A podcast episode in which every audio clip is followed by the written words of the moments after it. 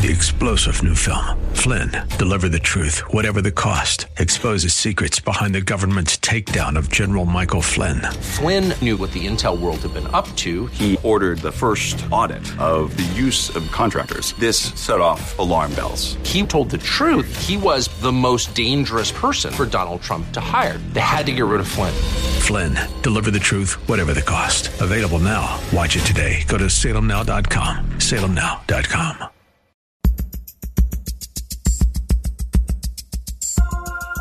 It's Lifeline with Craig Roberts. He's the host of Northern California's longest running conservative talk show. He's a man with a message, a conservative with compassion. He's Lifeline's own Craig Roberts. Good afternoon, Northern California. Welcome. Just about five minutes after the hour of 5 p.m., as we welcome you to another edition of Lifeline.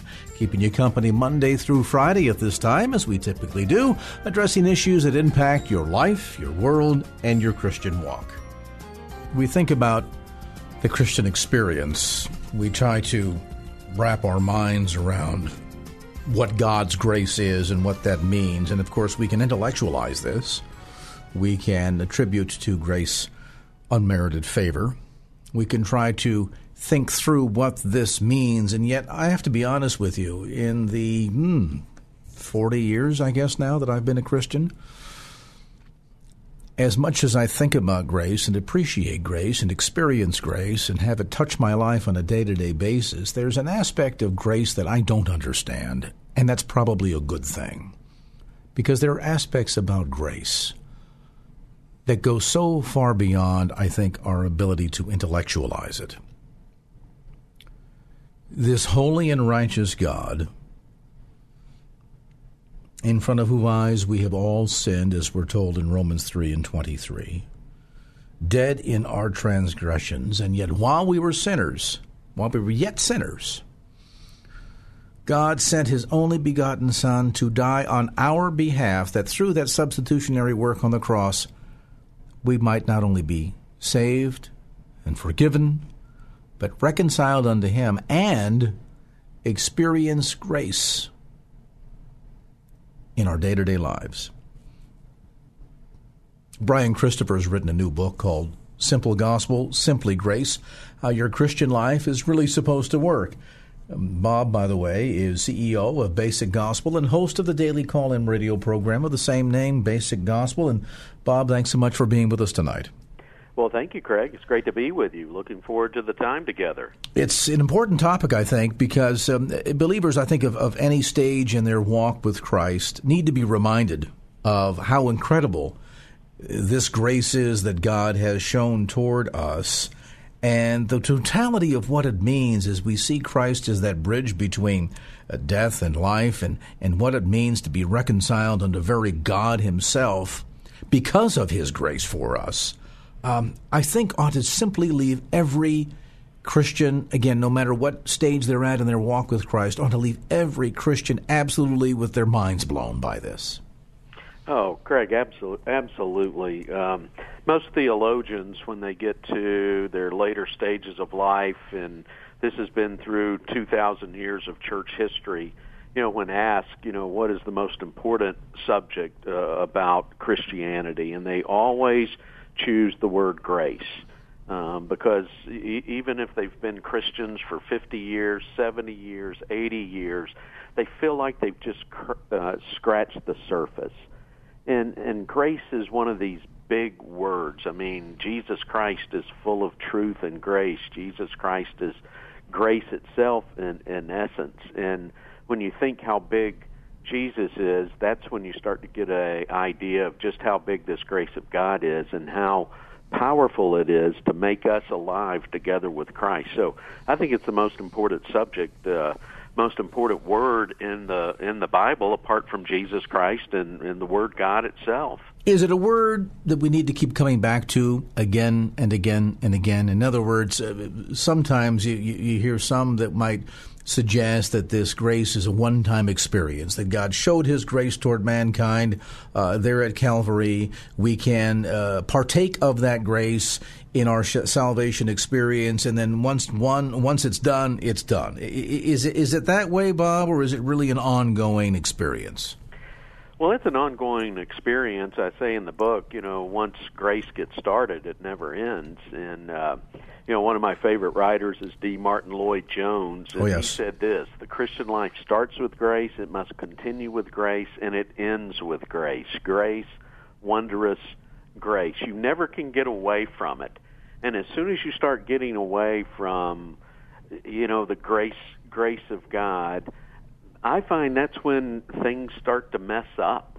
Um, I, I find that's when you know I get anxious, I lose peace, I've you know I have this restlessness inside. But every time I circle back to the grace of God and get a fresh look at what that exactly means in in my everyday life, things start to settle down and and and the peace of God that passes all understanding begins to fill up all the spaces in, in your mind. So I don't think we can ever get away from grace. I, I, I know most people and many folks um, communicate it as kind of first grade stuff, but really it is it is the foundation, it's the building, it's the roof, it's it's everything about this Christian life.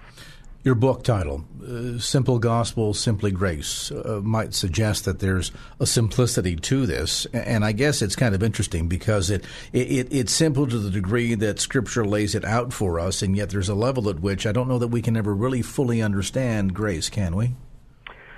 No, I, I don't think we can fully under understand it because it's it's really the essence of who Jesus is, and, and so we're ever going to be growing in our knowledge of of Christ and growing in the grace of God, and learning how this grace of God applies in in everyday life. So, it's a lifelong endeavor to grow in grace, and then uh, you know, when we go to be with the Lord, when He comes back, when we all receive these resurrected bodies, we're going to stand as as testimonies to the grace of God throughout eternity. Uh, and boy, just when you think of that, then you realize just how powerful and how wonderful this grace really is. Break it down in terms of, of understanding um, what this means when we talk about grace. Um, we say unmerited favor, and uh, people might think, well, you mean like when the when the judge uh, throws out my parking ticket when I really should have gotten it anyway? Or help us better understand that. Okay. Well, I think that's a really good question, and uh, you know, if if uh, you know a judge throws out our parking ticket, or uh, a cop decides not to give us uh, a ticket when indeed we've been speeding, that's that's uh, on the mercy side of the equation. Um, so that's withholding from us what we justly deserve. Grace is giving to us what we do not deserve. Um, so grace is this very present, active word in our lives. So all of us, when we come into this world, we're dead in trespasses and sin. So spiritual death is a big problem. We don't deserve life. There's nothing that we could do to merit life. There's nothing that we could do to bring it about for ourselves. So God, in His grace, has to reach down to us, even though we were dead, and make us alive together with Christ. So that's the first aspect of God's grace. It's you know when you read that uh, passage Ephesians two eight and nine, for it is by grace that we have been saved through faith. It's it's a gift of God, not of ourselves. Well, the whole context of that passage is going from death to life. That God makes us alive together with Christ. That's grace. He gives us what we did not deserve. And then it's this life of Christ that sustains us. So we're always in His favor. Nothing can separate us from His love. Um, by His grace, He's forgiven us of all of our sins. By His grace, He teaches us to say no to sin and to live righteous, upright lives. By this grace, He builds us up. He encourages us. He gives us a brand new identity. He helps us through trials and tribulations uh, in life, and He works within us to bring about His purposes in our day to day experience. So grace touches every aspect of our life. So I, I like to say that most people think of grace as a word that covers the past, but actually it's a word that meets us at our point of need in, in the present and moves us forward. So it's a forward moving word um, tied to Jesus Christ, His Spirit living within us.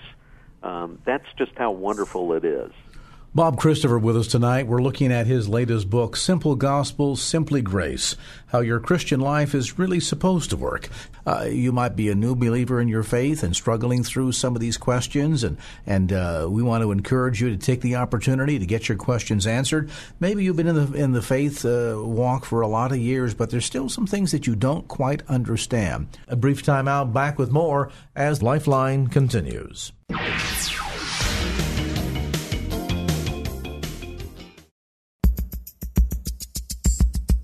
And now back to Lifeline with Craig Roberts.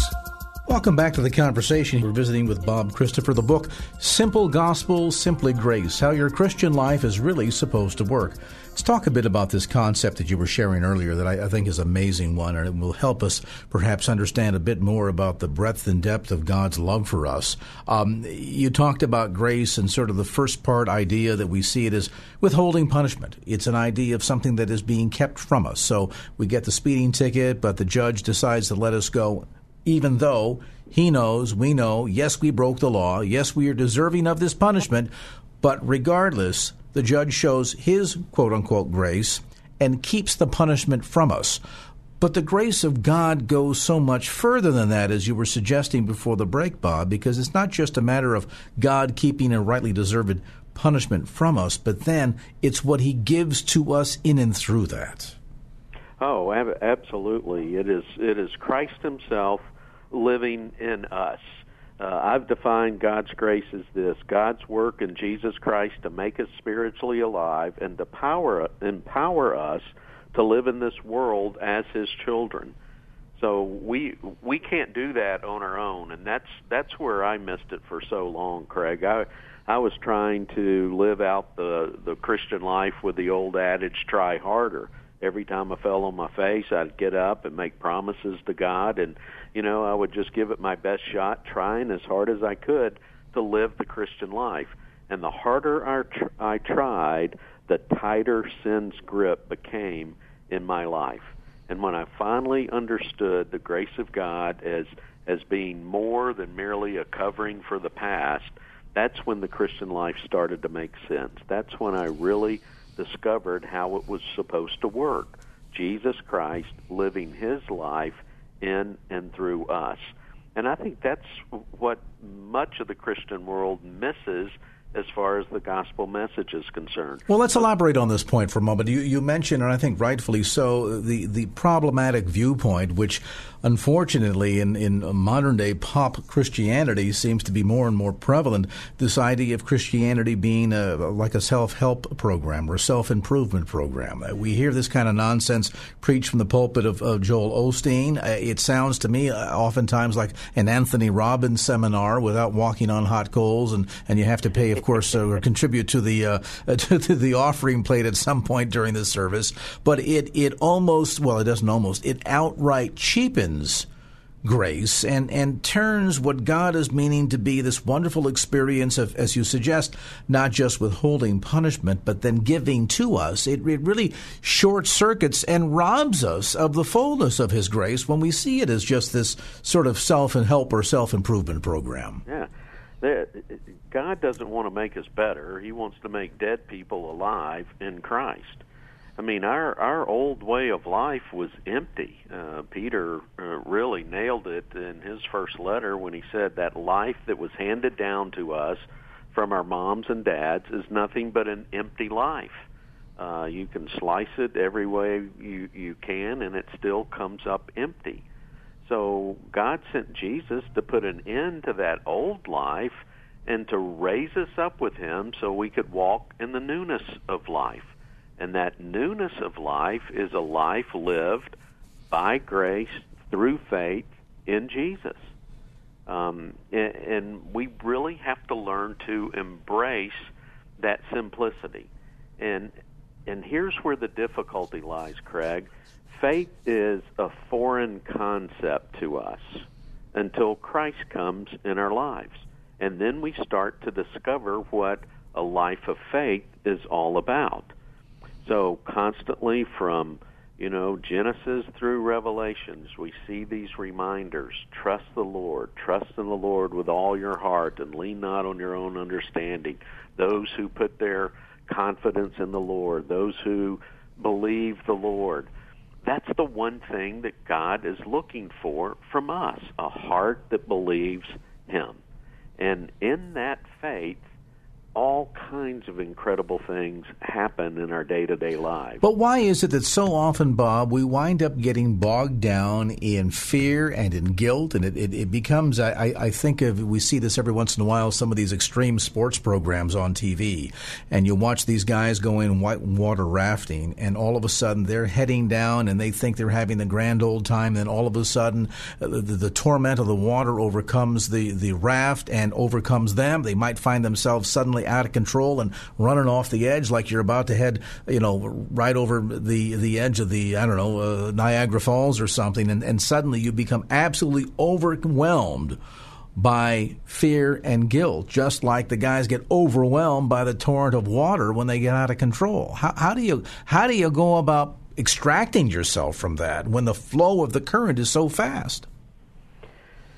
Well, Craig, that's a great uh, that's a great point, and and boy, a beautiful ana- analogy there as far as fear in our lives. Um, you know, fear has to do with punishment. That's how John connected it in his his first letter, and he says, "Perfect love casts away that fear." And if we're really going to grow in grace and embrace this new life that we have in Christ, we first have to settle that forgiveness issue. We have to recognize that the blood of Jesus actually did take away our sins once and for all. Um, that is, I think, one of the most critical truths that, that we need to latch onto and really take our stand upon. And that's the fact that when we receive Christ, we receive forgiveness of sins. Um, Paul said it twice, once in his book to the Ephesians, once in his letter to Colossians, that in him we have redemption, the forgiveness of sins. So the question is, are you in Christ? And if you answer yes, then you can ask, well, what do you have according to these passages? Well, it says redemption, the forgiveness of sins.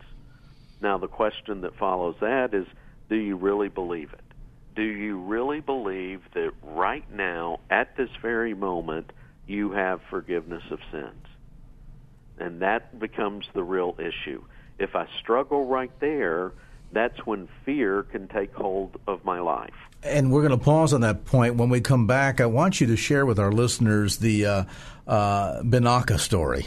I think it'll it'll paint a nice picture that will ideally illustrate the challenge here, particularly in that sense where sometimes we struggle with the notion that His grace is insufficient for us because we see ourselves as being unworthy and unlovable. And there's nothing worse when we end up getting caught. We'll come back to more of the conversation with Bob Christopher as this edition of Lifeline continues.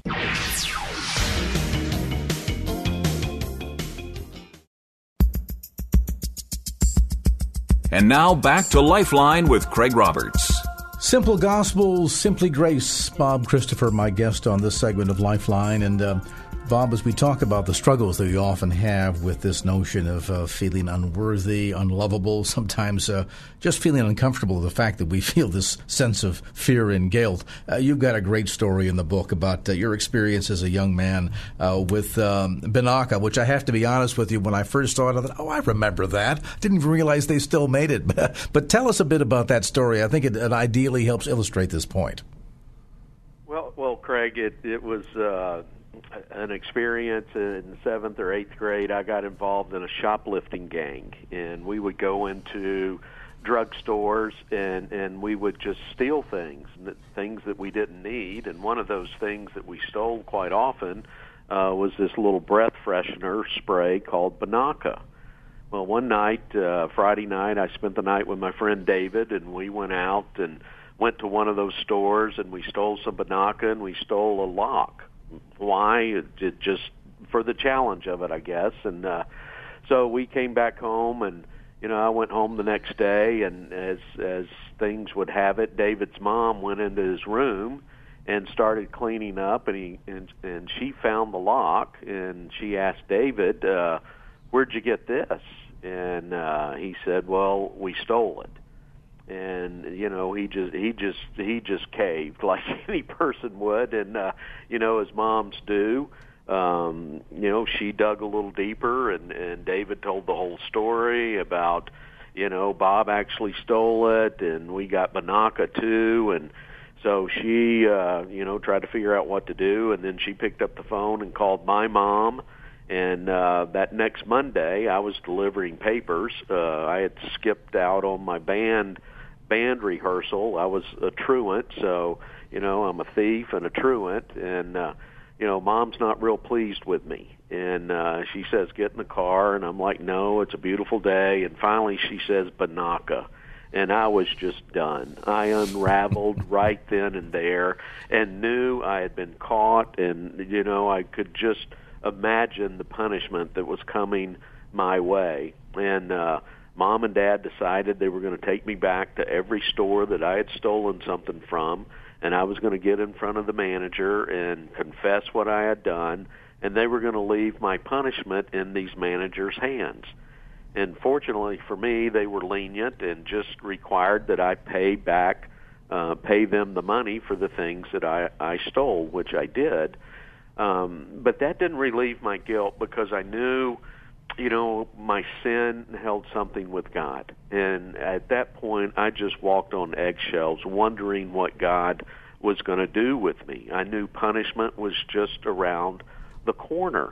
And that fear just overcame me in such a way that every time I sinned, I felt Jesus left me, and so I had this formula. I'd confess. I would would would ask God to forgive, and then I would ask Christ to come back in my life. And I probably prayed 500 different times during my teenage years for Jesus to come back and live in my life because I didn't know what he had actually accomplished through his death, burial, and resurrection. And finally, I went to a Bible study, and the teacher started explaining Colossians chapter 2. When you were dead in your trespasses and sins, he made you alive together with Christ. He forgave all your sins. And that forgiveness just poured over me, just washed over me, and finally I rested in the finished work of Jesus. And that fear of punishment went away because I knew Jesus had taken my punishment for me. And in exchange for that, he gave me his righteousness. That's a pretty good deal. That's what grace is all about. God giving to us what we do not deserve. But because he loves us so much, he was willing to send Jesus to take our punishment for us so that we could stand in his presence as righteous as Jesus Christ himself. Let's get to some calls. We're going to head over to uh, Lee in Palo Alto. Lee, come on in with your comment or question for Bob Christopher. Oh, the Binaca story was wonderful. I think uh, probably a lot of people could identify with it. I sure could. I remember beating myself up for years. But one thing that I wanted to ask, and I don't know how to ask it without sounding kind of like uh, expecting too much, um, or or putting a demand on God, which would be like, a sin in of itself. Uh, but my question would be when you know you're forgiven, when you know that it's finished, how do you um, somehow experience God's grace? and not like the everyday grace where we have our health, we have the sun, we have our needs and whatever, but God's unmerited favor on a day to day basis with Him actually walking with us um, I I don't know if I asked that right. I just I'm yeah. not talking well, I think about. I, I'm, I'm following what you're saying there, uh, Lee. As as far as how we experience the grace of God, I, I think the first way we experience it is is is by resting in His finished work. You know, mo- most of us are, are tense inside. We're anxious inside because we're not sure if God really loves us or not, or if God has forgiven us or not. And when we finally come to that point and recognize that the work has been finished, we experience this sense of rest uh, inside of us. So that's the first way we experience it. and then we experience it um, by the Word of God becoming strong in our lives, and and us learning to say no to the temptations uh, of of this world and the temptations of sin. We recognize that what the world has to offer is just empty. And so I think we see a, a sense of victory in our lives as far as the world is concerned.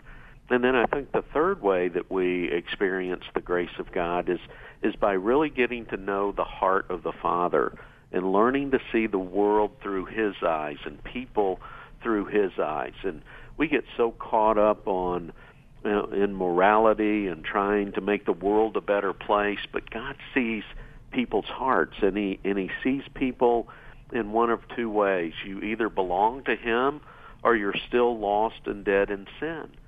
And when we see it from God's perspective, then our hearts start to melt and we want to reach out with that gospel message.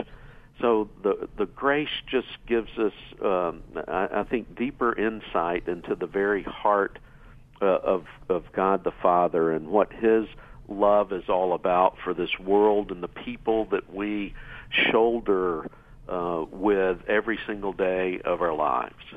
Does that help, Lee? Yeah, it does. It helps greatly. I, I remember in the Old Testament where you had these people that poured out their hearts to God, like Hannah, who couldn't have the child, and and when she was in the temple with Eli, and and she just poured out her heart, and and God gave her the grace of answering that prayer. And I think the third one, because I I know in my case I I know I'm saved and I'm in the Bible often and around other believers, but I want to see the, the, the Holy Spirit type, um, uh, how could I put it, like answer to prayer more than just in in our area. Maybe it's just this area. It seems like there's a lot of Christians, but we're kind of impotent. Well, I think you're I think you're right because. Um, you know our greatest asset as far as believers are concerned is is a knowledge of God. We really know what God is like because Jesus Christ has has made that known to us. You know, when we see Jesus, we see the Father. And so as we grow in our relationship with Jesus and as we grow in our knowledge of who he is, I think we're going to see our hearts melt toward the world in, in a way that we want to reach out and, and connect those people to the love of Christ just as we have been connected to the love of Christ. So just uh, just make it your prayer that Lord, I want to grow in your grace. I want to grow in in the knowledge of who you are.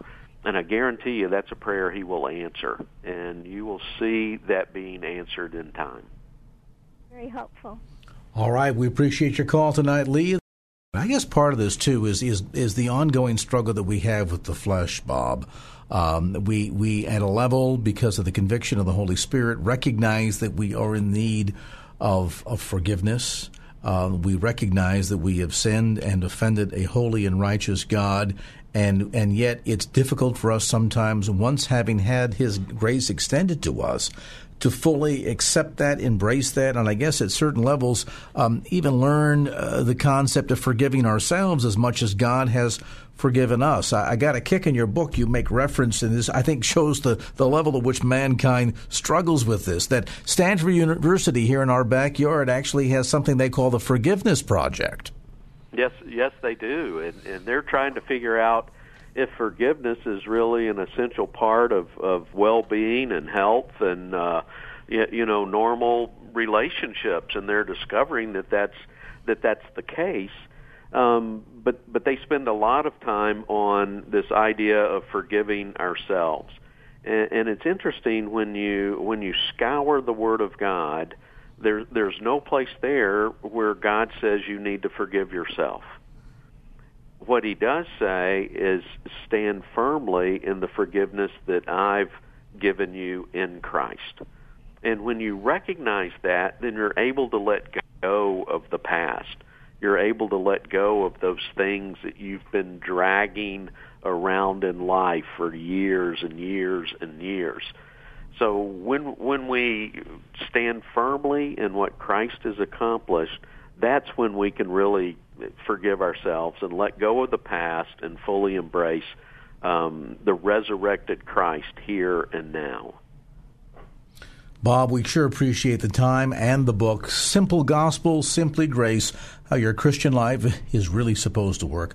The new book, by the way, published by Harvest House and available at Christian bookstores throughout the Bay Area as well as through Amazon.com and uh, Bob's website too, Simple Gospel, Simply Grace.com. And there again is Bob Christopher, host of the call in radio program Basic Gospel.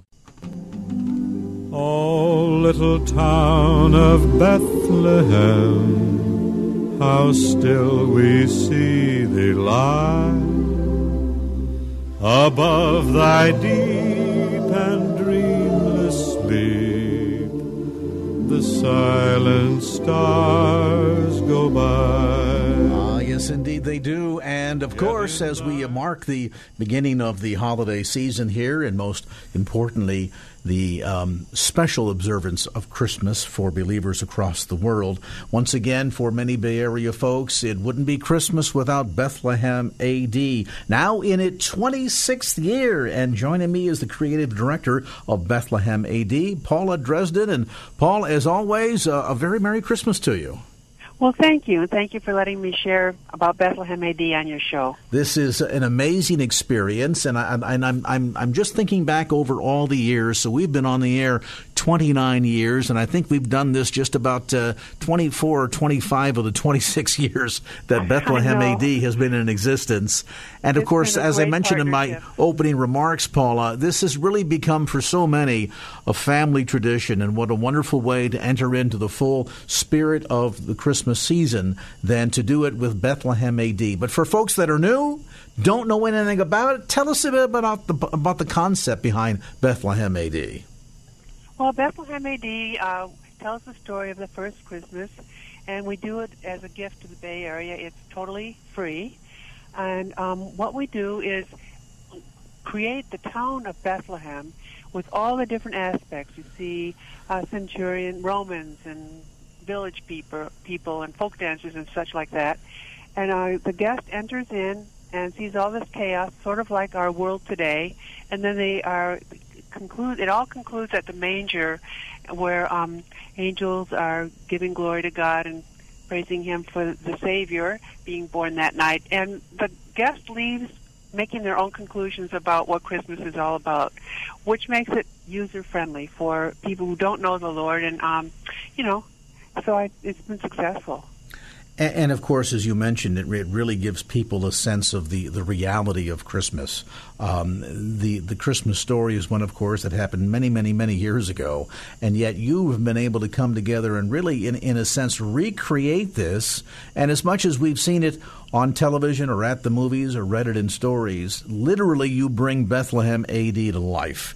Tell us about all of the inner workings. This has got to take months and months and months of preparation and untold numbers of volunteers. Well, it does take a lot of preparation and a lot of volunteers. Everyone works for free, uh, including myself.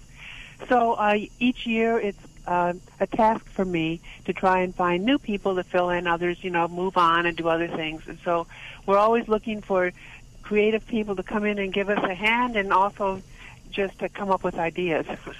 This year's Bethlehem AD will run December 21, 22, and 23 nightly from 6 until 9:30 p.m. rain or shine. Walk us through the experience if you would. Folks that come down into uh, downtown um, Redwood City there at uh, 1305 Middlefield Road will be in for quite a surprise. Um, realism has been sort of the watchword for what you've done down through the years. So, uh, kind of walk us through what the experience looks like, Paula. Well, okay. Now, the first thing that they'll see is a large crowd. They'll see um, star cracker lights that shows you where the spot of Bethlehem is, and um, they can be directed when they come to a parking lot. Kaiser Permanente uh, has let us use their parking garage, and we have uh, shuttles going back and forth. It's it's very quick, but it it allows for parking in downtown Redwood City. And then the next thing they'll encounter is probably a long line. And the line we know is long because we only want uh, uh, to allow, a, a, you know, a, a few people. Well, no, I shouldn't say few, but uh, as many people as the village can allow for the visitors to have a good time. So the um, the line does get kind of long, but we totally entertain at the line. So you'll see on the line centurions marching back and forth. You'll see animals going up and down, led on leads, and you'll see Herod the Great, who um, is trying to find this king who never does find him, who wants to kill him if he does find him. So that's nice, and he has an entourage of um, dancers around him, and uh, we'll have children in a chain gang who's um, who have been captured in um, in Germania or something like that, and are being taken down to Rome to be sold as slaves. That's one of the things we've got going up there. And let's see, all greeters and people just going, you know, saying hello, gr- greeting people.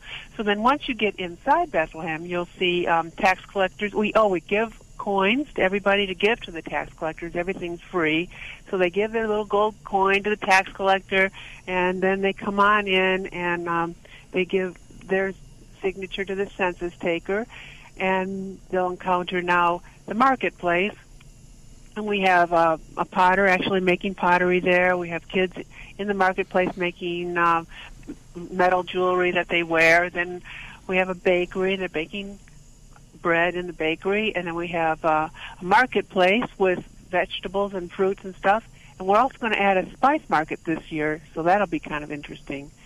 And the kids um, are in tribes. They have little rolls to do, and they will uh, give you maybe a nut to taste or something like that.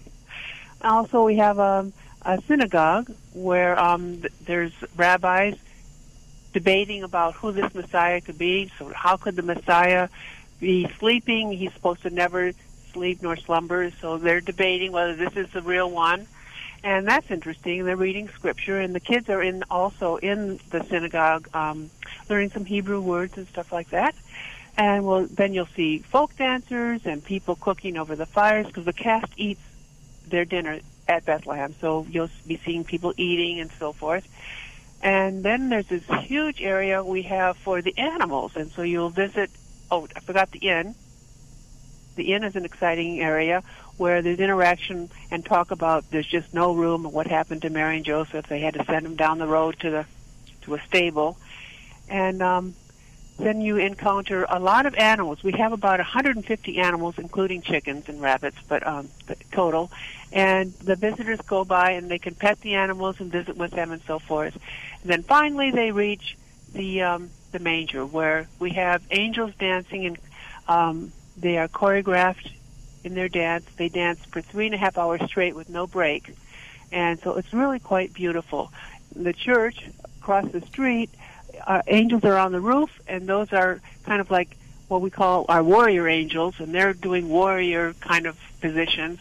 So the whole thing is just kind of a an experience. It, it's really quite quite spectacular, and again, many folks across the Bay Area use this as a great way to officially launch the start of their Christmas. Again, running December twenty first, twenty second, twenty third from 6 to 9:30 p.m. each evening, rain or shine. There's no cost. You can get more information by going to bethlehemad.com. That's bethlehemad.com. Literally Bethlehem comes to life in the middle of downtown Redwood City. Look for the searchlights, make it a part of your Christmas holiday season as well. Bethlehem AD now in its 26th year. Information again on the web at bethlehemad.com. Mark the dates: December 21, 22, and 23 from 6 to 9:30 p.m. nightly. And our thanks to Paula Dresden, creative director with Bethlehem AD, and we wish you much continued success with this year's event, Paula, and a very merry Christmas to you. Well, thank you, Craig. Thanks so much. Oh, little town of Bethlehem, how still we see thee lie above thy deep and sleep, the silent stars go by.